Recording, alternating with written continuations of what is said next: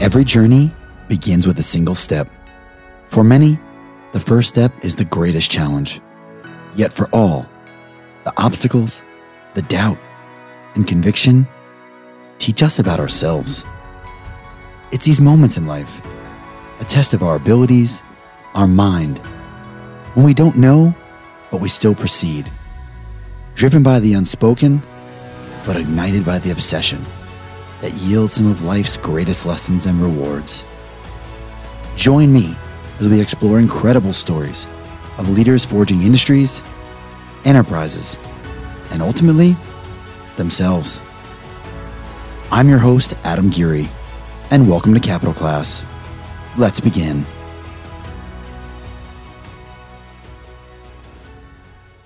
Classmates, welcome to today's show.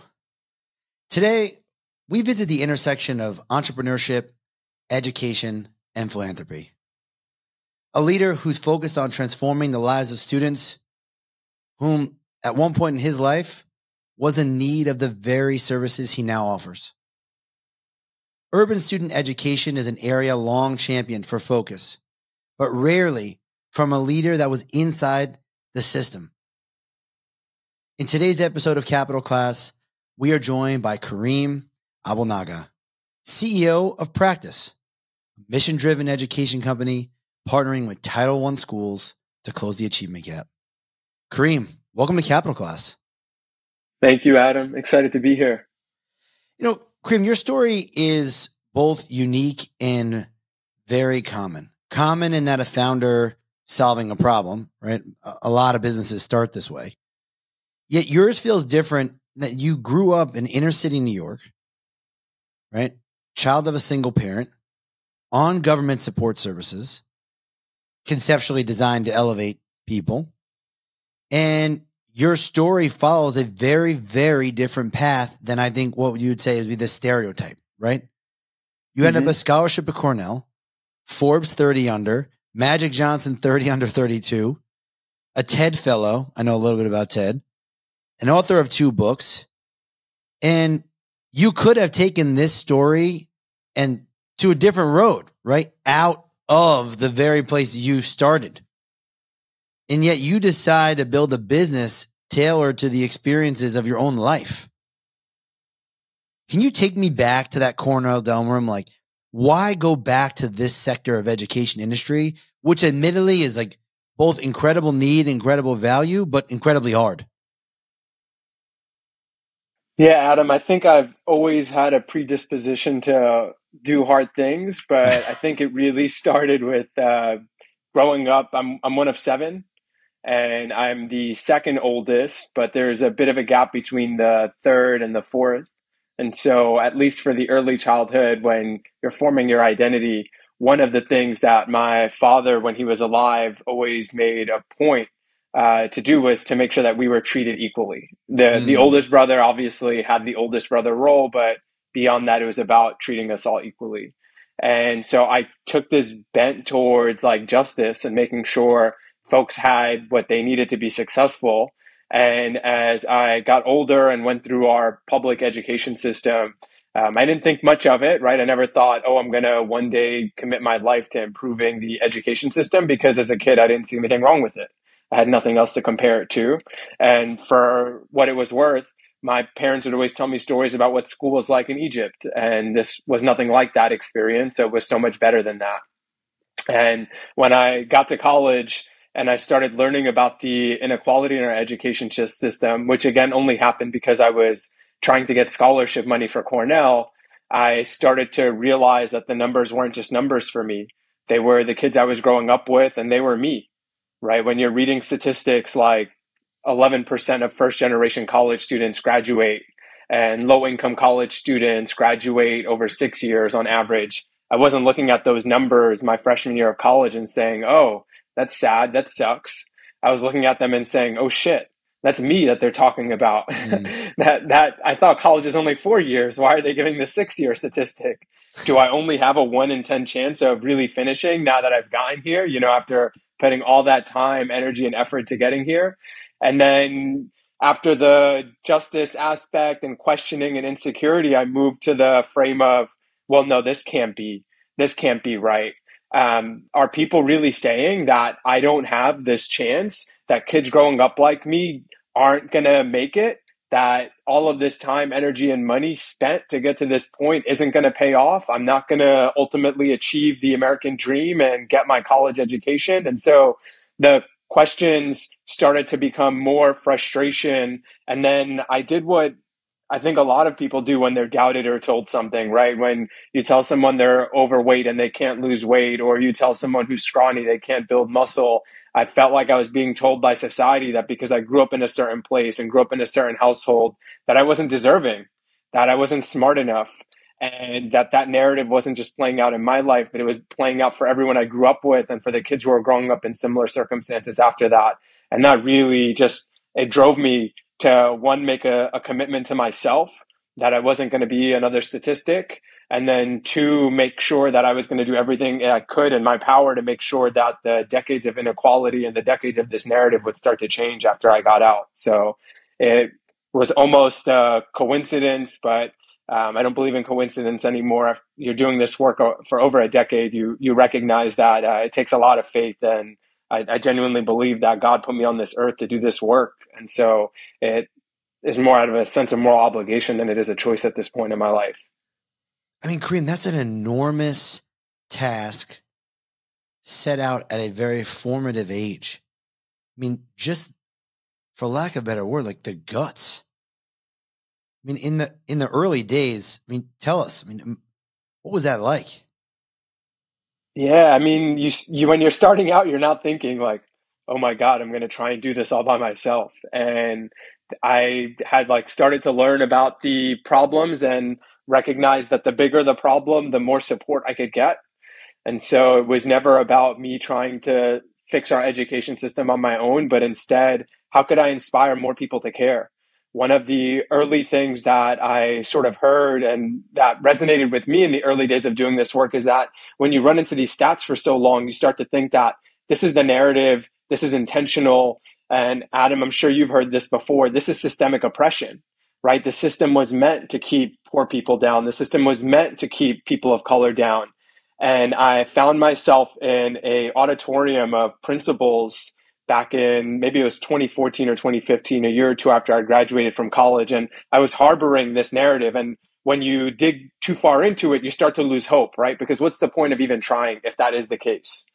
And there was a, a veteran educator who was just past retirement who was getting up in front of this auditorium of probably over 200 school leaders. And he says, guys, guess what? That term ESL that we talk about, English as a second language, um, we're changing it and we're replacing English as a second language with this new term called ENL, English as a new language. And uh, it's because we've realized that after all these years, that for children coming into our country, that English is actually their third or their fourth language. And the way we approach that education is very different. And man, these educators jump to their feet. They're like celebrating as if they accomplished something magnificent.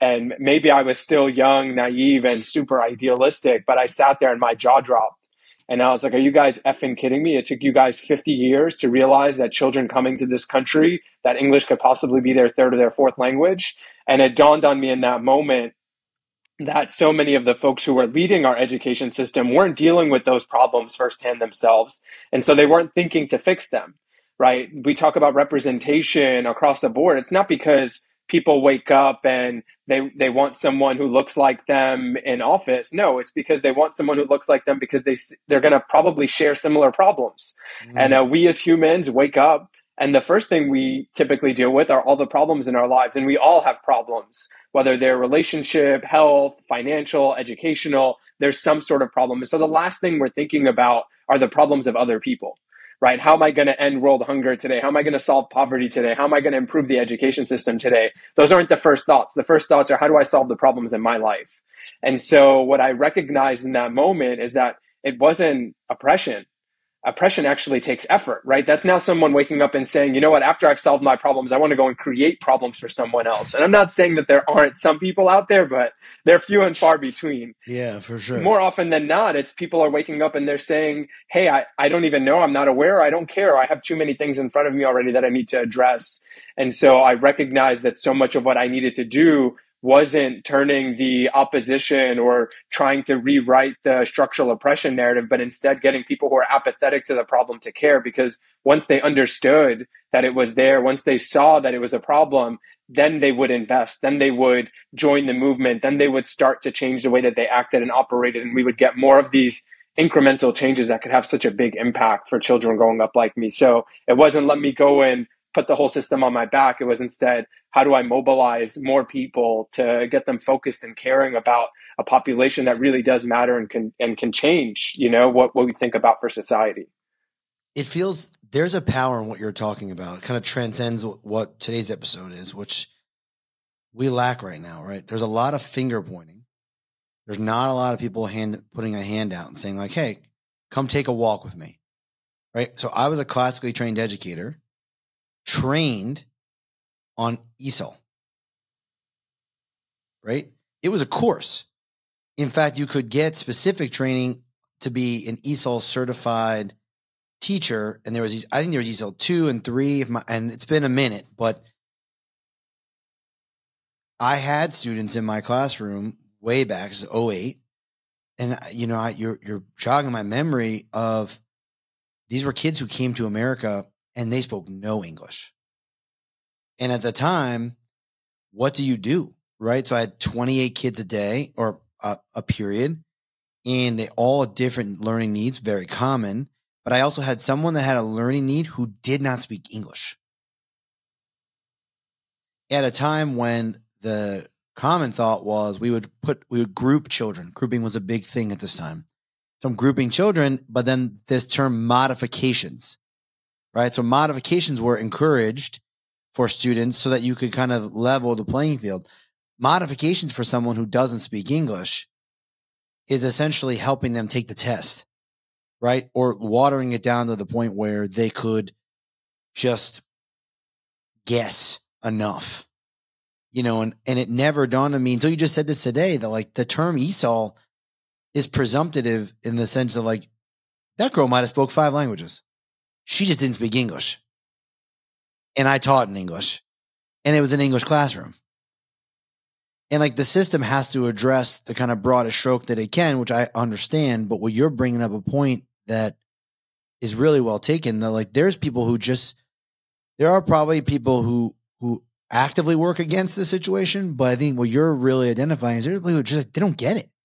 I'm even learning on the show, and I have been in the room for uh 14 years, right? And it's like there's there's a lot of power there, Karim. How important was your success in your business directly related to your experiences in your life? Like, because you uh, arguably like you're you're explaining to everybody that you had fought a statistic and been successful, right? Like you were not a statistic at this point, and yet you you then turn back to the community. You know, kind of talk talk us through that journey, right? You you you start with one or two, and then it, how did you build this business to what it is today? Yeah, Adam, I would definitely say that uh, one of the things I realized later in my life is that you're a statistic either way, right? I was just too naive to recognize that. I just wasn't going to be a negative statistic. Um, but uh, it was two pronged for me in my journey. One was I wanted to set the bar as high as I possibly could, um, not just for myself, but for kids growing up like me and giving them something to aspire to and someone that they could relate to and see that you know you're more than your circumstances that the cards that you're dealt are just the cards that you're dealt right but it's how you play them that ultimately dictates your life and then the other side of it was i wanted people who instinctively just had a negative connotation or stereotype with kids growing up in the hood or the inner city or who were immigrants that they were scary that they were intimidating that they weren't smart or that they weren't investing and that when they looked at me you know, hopefully they started to see that there were so many assets in my community that the people I was growing up with and the kids that I was growing up with had more that they could offer. And so I, I, wanted my life to also be a testimony and a testament to what was possible if we invested and we actually cared, right? If we looked at the assets instead of just the liabilities there. But I would say 100% of my upbringing is tied to like the success of our organization. Um, and not because I learned some like magical business skills, but because I cared enough to never stop. Right. I think for anyone who's listening to this or who's built a business or an organization, you know, it's taxing, it's trying. There are so many moments where things look like they're not going to work out. I mean, the statistics around success in the business space are set up almost against you, right? It's almost like don't even start because odds are you're going to fail. But I think when you're doing it from a sense of obligation and purpose, and they're like, I guess the stakes of failure are so high, right? Because I know what happens to kids when they don't get the help. I know what happens to children when they're not getting the resources that our organization provides. And when that's at stake, the the fight to continue to survive, the fight to continue to grow, the fight to continue to push forward isn't just like a practice match, right? Every single day I'm out there, every single day I wake up, I feel like I'm stepping into the ring, right? It's it's showtime, it's a game, and we need to do everything we can to make sure that we're winning because when we win, more scholars are winning, more schools are winning, more administrators are winning, and that that I guess when you when you have that level of pressure on you and you have the the privilege that comes with that, right? The ability to to have that that sense of responsibility, you have no option but to continue to move forward. And so the success that we've seen on the business side is a result of the fact that I'm connected to the community, I'm connected to my purpose, and there isn't anything that's really going to stop us. We're going to continue to find a way to move forward because everything is figure outable, right? And, and that's the way we've we've continued to approach it. Besides the obvious, right, which are the ones you mentioned earlier, and the, probably the ones that the listeners could guess, like what's the most common misconception that you run into about urban education? And I'll I'll caveat this with I grew up in New York. So not city, Long Island. I knew people that got went to school in the New York City urban schools and they had a sharpness about them. They they were like super wise. Like it didn't occur to me like like you had mentioned until I was much older that there were differences and how those differences played in. I mean, you know, speak to speak to us a little bit about that. Like, what is it that we don't know about the urban education environment? Man, I mean, one of my favorite things about uh, kids growing up in the inner city is the the confidence, right? And yeah. sometimes it's uh, it's un- the the foundation isn't there for it, but I I love it. You know, like when you see that, and when I went to college and I saw more of it, you know, you get this like timid shyness with folks who grow up with a lot of resources. I'm not, and that's a generalization, and it's not fair, but more often than not, confidence is what we're working on trying to build um, in the inner city, like in school, the confidence is there. The foundation is just lacking, right? On the other side, the foundation is there, but the confidence isn't always there. but I, I'll, I'll take a step back and kind of say the, the bigger issue is just the frame at which we approach urban education. And I saw this a lot during COVID, right? As we got to the end of it, the focus for all of the adults was always on the deficit side of things, right? What was missing? What wasn't learned, what kids didn't achieve, how far behind they are, instead of focusing on what the assets were there, right? What did kids learn during that time period? What did our school system learn during that time period?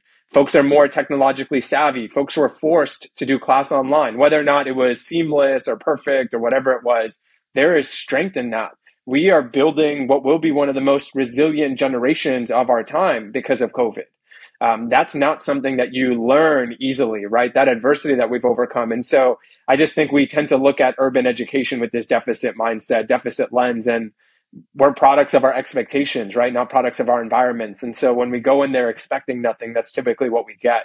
If we went in there with a different frame and started to think about the potential and saw the assets that were there, we would get something very different from our urban education system, right? If we looked at it as um, an opportunity for investment instead of a cost center that was just sucking resources, we would think differently about what we paid our teachers. We would think differently about how we structured our classrooms. We would think differently about all of those other elements. And I will say, like there, there is this stereotypical like rundown schools, uh, messed up faucets, like old school classrooms, but then there are others with amazing school buildings and facilities, and it really isn't changing the outcome because the the physical space does matter, but it's not the only thing. But it's inside those four walls. Like the the classroom teacher matters just as much in the inner city as they do in any other location. And I think if we could improve the quality of teachers across the board and make sure that there were teachers in every single classroom, that would change the game as well. So let's approach the urban school system from an asset based lens and let's make sure that every single classroom has a teacher, you know, and it, that's something so basic, but I, I can tell you just from my own experience that there are low income schools that start their school year every single year without a full time teacher that's going to be there for the entire school year. And when you're starting the school year that way, it's it's always going to be an uphill battle. I just love that mindset, and I just think that there's not enough people talking about the wins. Uh, and and I don't want to make light of COVID, like terrible, life altering. So many people were hurt, but there were there were lessons learned and you you say it powerfully right? Like there's there was a time when uh, no one could really even fathom online education at scale. There was a time when one to one was like a dream. You know you certain districts had it.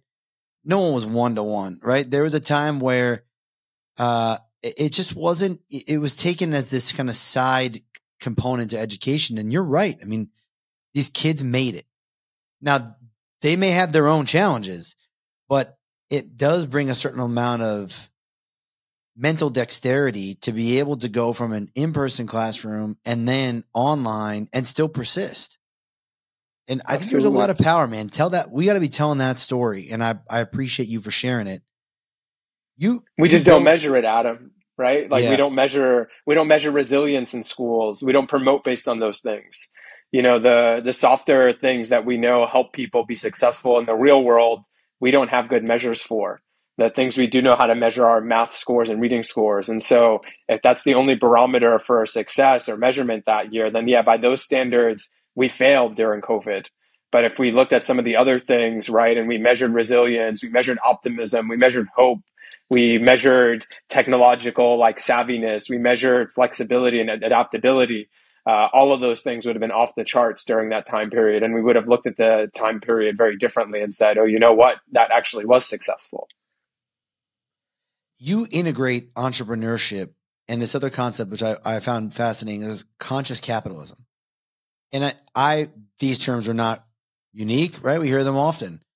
We just don't hear them often for curricula. Talk to me about some of like why these skills, you know, what's the value for your students? Kind of just take us through some of the methodology of of practice. Yeah i mean at the very top like we start with our education champions and they're of and from the communities that we work with. We put a lot of emphasis on recruiting locally and that's because we want our scholars to be able to look up to the kids that they're you know being served and supported by. You know when someone says hey i believe in you and you can do it and they look like you, it makes it feel a lot more real than when the person has nothing in common with you at all, right? And there isn't this ability to relate. Um, and then we equip them with our culturally responsive curricula. And I hate the way that we've weaponized culturally responsive because the way we talk about culture is what's trending, what's mainstream, right? What is happening today in the news. When it was the election cycle, we were talking about the election. When it was COVID, we were talking about COVID um, because that is what's trending. That's what's top of mind, right? If it happens to be the NBA finals, it's the NBA finals. And so, so much of what we're trying to do is connect what we're teaching to what kids are seeing all around them. So that's what we mean when we say culturally responsive. And then from there, we're really making sure that we recruit people who believe in our values, right? When we say act entrepreneurially, right? We are looking for people who are going to continue to think outside the box, who are going to be able to do more with little, right? Just the by definition of being an entrepreneur. When we say be a conscious capitalist, we're saying, hey, we understand that money is like finite. There is a finite amount of resources when we're talking about education. Um, but we also need to treat our expenses like investments, right? And so it doesn't mean don't spend any money. It means that we need to be thinking about what the outcome is of these resources. It means, hey, we're using money because money is a measure of success, but we're using it for a means, right? And our means is to be able to continue to invest, continue to innovate, continue to serve more children, serve more schools. So we're really looking for people who are thinking about our values, and that comes all the way through. And then as we're innovating and thinking about new products, thinking about new things that we can offer our school partners, it comes back to our values and really being able to realize our purpose at the end of the day, right? Which is ensuring that no child circumstance is uh, going to limit their potential right? We want to make sure that every child's potential is reached and we want them to be able to do that. And the how, right? Like we know that's flexible and that'll always continue to change. And that as an organization, we've continued to evolve over the years. It's incredible the way you've seamlessly kind of integrated those concepts, all of them relevant, right? I mean, this is when we're hiring, we're we're looking for an entrepreneurial mindset, right? To use your point about conscious capital, we want someone to think of the organizational funds or clients' funds as if they were their own, and kind of how how would you deploy those and deliver those in a way that was valuable and meaningful? So you know, imagine that at a student. I didn't receive that kind of that type of education, right? I mean, it, yeah. And Adam, when people come to us and they they ask us like, what is different, you know, I and I say this internally all the time. What we do isn't different. It's how we do it right? It's the way that we behave. It's the values that we subscribe to as an organization. It's our purpose for being, right? And and that is what really changes the way that we operate or deliver at the end of the day, right? When you love students, when you care about the kids that you're working with, when you're showing up out of a sense of obligation instead of because it's a job, those things have an impact. You know, kids don't care what you have to teach them until they know that you care about them first right? And and what better way to demonstrate that than to be invested all the way from the top right? From from me to our frontline education champions who are doing the work day in and day out in a lot of our classrooms. You know we talk a lot about the journey right? The entrepreneurial journey. Idea to enterprise and i'm on the record that there's a ton that people don't see right the doubt the loneliness the success and then the satisfaction of that success, but also the challenge of success, replicating success, managing success. Our businesses, mine and yours, are 13 years old. You're still leading and growing your business. How do you make that decision to persist, right? Especially in an education market where the playbook is build it and sell it. Yeah, I guess I, I never walked into the entrepreneurship space because I wanted to build a business, right? I, I walked into it because I wanted to solve a problem, and this was just the vehicle to do it. And, you know, our organization has gone through iterations. When we started out, we started as a 501c3, right? And even before that, we were a student club, right? I was on campus running a club.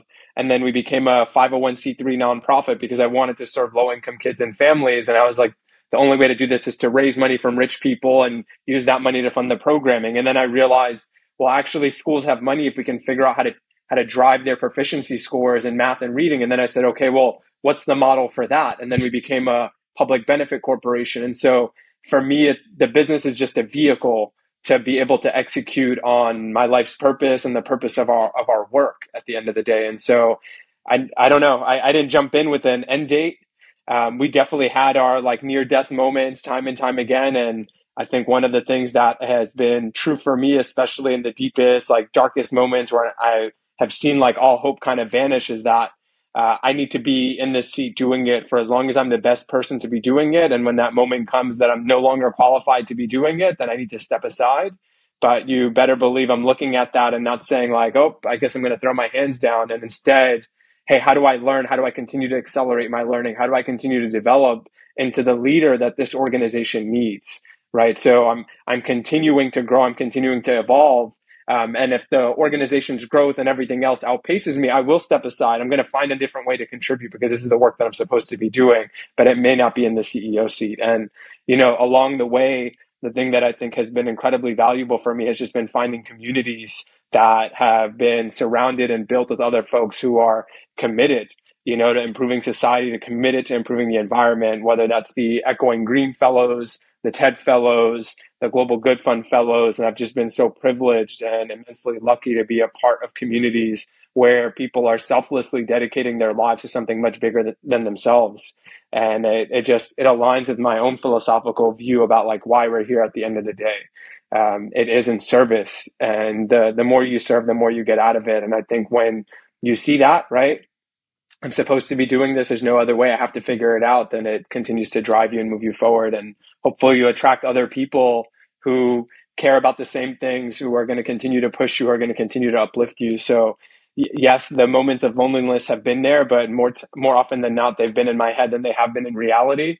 Because I have my family, I have my friends, I have my spouse, like my wife, and my incredible like team of people who make this happen every single day. Because this is far from a one man show, and it, it has continued to drive me and push me to persist in ways that I, I never thought possible, right? And so I'm sure you're seeing the same thing. And we we talk a about the loneliness a lot, but how much of it is in our head versus in, in actual reality?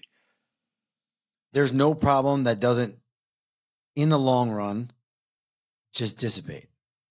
Right? Like there's existential ones, but especially when you're running a business, it's very easy to be caught up in the now unless you think, will this be a problem for me in a year or two years or five years? If the answer is no, then it's really not an existential threat to the business. It's just a problem to be solved now. And there's a refreshing take that you shared, which is I feel like I have to keep learning, right? As you had mentioned. And if at some point I'm not the best person for the job, that's okay. But I want to keep sharpening that tool set so that I can be. And there's a lot of founders that I think don't know when to leave. And I am the recipient of this when we bring them on as clients and their staff will say, like, I don't know why we do it this way, or I'm not sure like the business they built was maybe five or 10 people and they were the perfect person for that. But is it the same skill set to run a business of a thousand people? It's not. And your words, I think, need to be shared more often, which is like, these are not, you don't have to die in these chairs. That doesn't mean to be fired.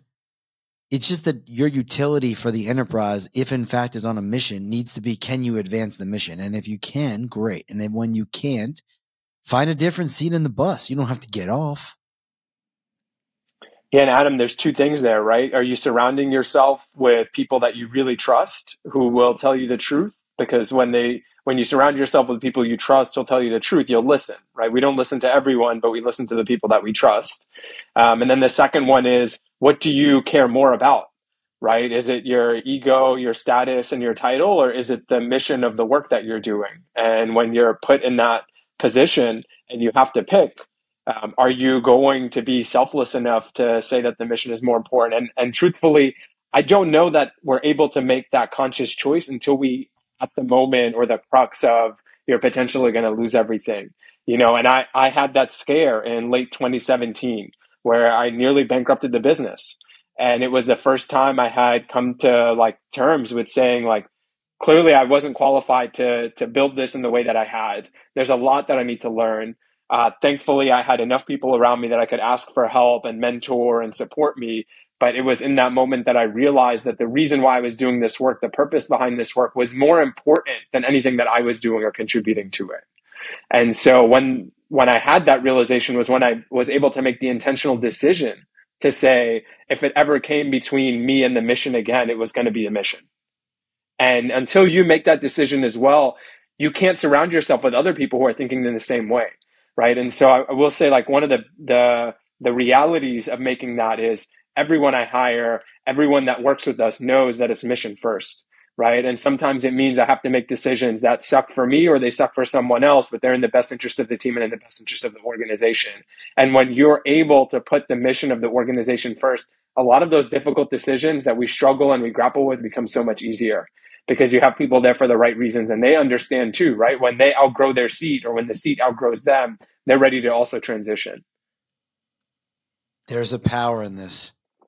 I mean, incredible. And no surprise you've continued to see the growth of your business. And it takes a lot of humility to share failures, right? Like we we have a vernacular at Strategas called laboratory culture, right? And in short, you know, the scientist that goes in the laboratory tries 100 experiments, fails 99 of them, and is successful on the 100th is a genius the professional who goes into the corporate world or business world tries a hundred things, fails 99 times, is successful once, is treated as a failure. But they're at essence the same thing. And I, th- I think that there's a power in, in, in knowing when you need help, but also empowering your people to try things and yourself to try things, freeing yourself from the fear of like this just might not work. And it sounds like you yourself have gone through a, a real actual threat and you survived it. And there's there's a there's a power in that. Like when you get to the next hard time, you'll reflect on the last hard time. And you persisted. Adam, so much of it though is perspective too, right? And uh, I run a, a, newsletter that I put together, just like free learning with a question every single week. And one of them was like, where do I need to apply beginner's mindset recently? And when we take a beginner's mindset, we allow ourselves to fail. We allow ourselves to experiment.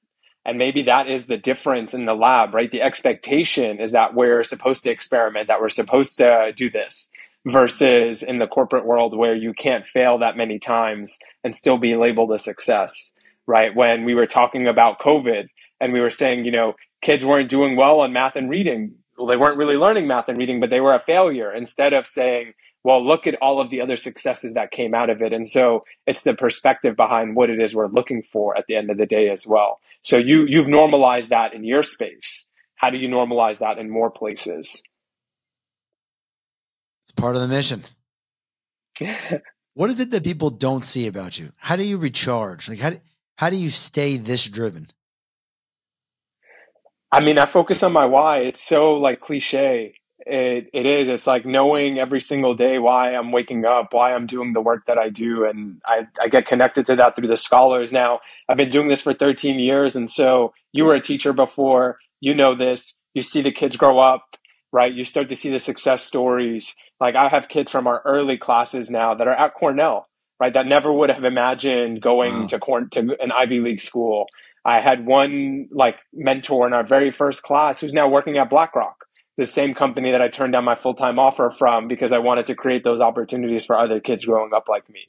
You know, I have scholars who have become mentors, mentors who become teachers, teachers who are coaches, coaches who become principals.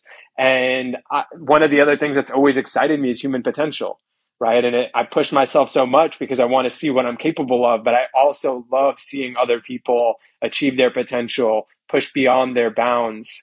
Um, and then everything I do is always in service of how do I get better so I can better support this work? How do I get faster so I can better support our mission, so I can better support our scholars, so I can better support our school leaders? Um, folks sometimes think that my crazy discipline, my focus, my routines, the recharging, all of those things I'm doing just so I can get faster. And the the reality couldn't be further from the truth. I've always done it with the lens and the framework of I need to get better so I can get better for our organization. And when you have a why that that's that's that big, right? And when you have the faith in what you're doing that's that big, it's bigger than your fear. Like that is what is continuing to motivate and drive me day in and day out. And so going a step further, right? All of those things require energy. How do you unplug? Like what what do you do to kind of stay this fresh? I get my eight hours of sleep, so that's a uh, first thing. So make sure you sleep. Are you a um, competitive um, sleeper? Are you one of those people I, I that don't like compete very with serious? anyone. Um, but when I'm in bed, I'm in bed. So I'm out. My, my, wife will tell you in, in Tampa, you know, the, the train passes right through the city. I yes. don't hear it when I'm out. So uh, there's that. I spend time with my family. I spend time with my wife. Uh, church. So we go to church. We're part of a church community. Um, I'm more extroverted than I am introverted, and so I surround myself with people and I get energy from people. Um, I try to make sure that the weekends I'm not working. Um, I'm trying to be as offline as possible when it comes to that, and then I, you know, I we set boundaries even internally as an organization, right? We have our work hours, we have our flex hours, we have our communication hours, and we do our best to manage those things. But I don't know. I, I feel like the, the burnout comes when you're miserable and hate what you're doing, right? When you're waking up excited to do something or when you're energized about what impact you can have. It, it's, I don't know. I'm not sitting there like counting the hours. I'm not counting the minutes. Um, I'm enjoying what I'm doing. And I think, again, like that perspective, right? Are, are you approaching it from a lens of, oh my God, I have to do this, or oh my God, this is such a big thing, or oh my God, this problem isn't moving. Um, yeah, it's going to be miserable. It's going to be hard. Every single minute is going to weigh on you versus, hey, I'm just like, I'm in, I'm consumed by what I'm doing. it's not, I don't know. And the point I didn't say earlier is in that moment when I nearly bankrupted the business, I also had another realization that I would be willing to work for nothing. Right. And I would do this even if I wasn't getting paid to do it. And I know that that isn't a luxury that everyone has the ability to do that. And at the time, I didn't have the financial luxury to do that and I would have done it anyway. So call it crazy. Uh, today, I have the luxury to be able to do that, but I would do it anyway right? And so if if you found that thing that you would do for free, right? They say it doesn't feel like work, and there are so many moments in doing what I'm doing where I feel like I'm I'm not really working, right? Like I'm living. This is what I'm supposed to be doing, and I'm doing it. And I'm not doing it in service of me. I'm doing it in service of others, and that continues to drive me. I love the mindset. The mindset is moving the enterprise, and and there's there's no doubt we'll continue to see you succeed. Karim, we get everyone out on uh, fast four. Okay, four questions, top of mind, kind of quick response. As sure. an entrepreneur, what trends are emerging that interest you? Yeah, AI. I'm just like so fascinated by it. Things we were doing in 30 minutes now, like you can do in 30 seconds. So it's it's disrupted every industry. Like it, just have to embrace it. And so it's just something I'm fascinated by right now one place in the world everyone needs to visit? Ooh, that's a tough one. Um, if you love like history and culture, I would say Egypt, uh, food scene in Mexico City, to see how like the bottom of the pyramid could live and also what congestion looks like. There's parts of India like Bombay. Um, I don't have one. I just, there's a lot. I love it. Greatest area of growth for you in the coming year? Greatest area of growth. Um, I'm going to be a new father, so we're expecting. Wow. Um, 1010 is the due date, which really means anytime now. And yeah, I have no idea zone, what it's like man. to be a parent. So, yeah. so I need to figure out how to be a parent and manage a business um, at the same time. So I would say that definitely that, and priority also like figuring out what it's like to be a dad. That'll be another show, but uh, it's incredible, and I'm so happy for you and your family. There's nothing that has elevated my personal life, my life more than children and a spouse. So I congratulate you for sure. And then, favorite podcast that everyone needs to be listening to. I'm a fan of Hidden Brain on NPR. So they do a weekly show. They release it on Tuesdays, and it's always like something to push your thinking a little bit. Maybe something you've been thinking about, you need to think about it differently, or something you haven't thought about, and it's driving your behavior and action every single day. And it's nice to know what it is. Karim, thank you for an incredible show. Thank you for the incredible work you do. We look forward to continuing celebrating your progress and uh, yeah, congratulations on so much so much impact in such a short period of time if you think about it thank you adam i appreciate you having me on here thank you for joining today's episode of capital class if you're interested in joining our next discussion subscribe on apple spotify or any of your favorite podcast platforms capital class is a venture with the strategist podcast network to view the entire lineup of shows visit strategistgroup.com I'm Adam Geary. Class is closed.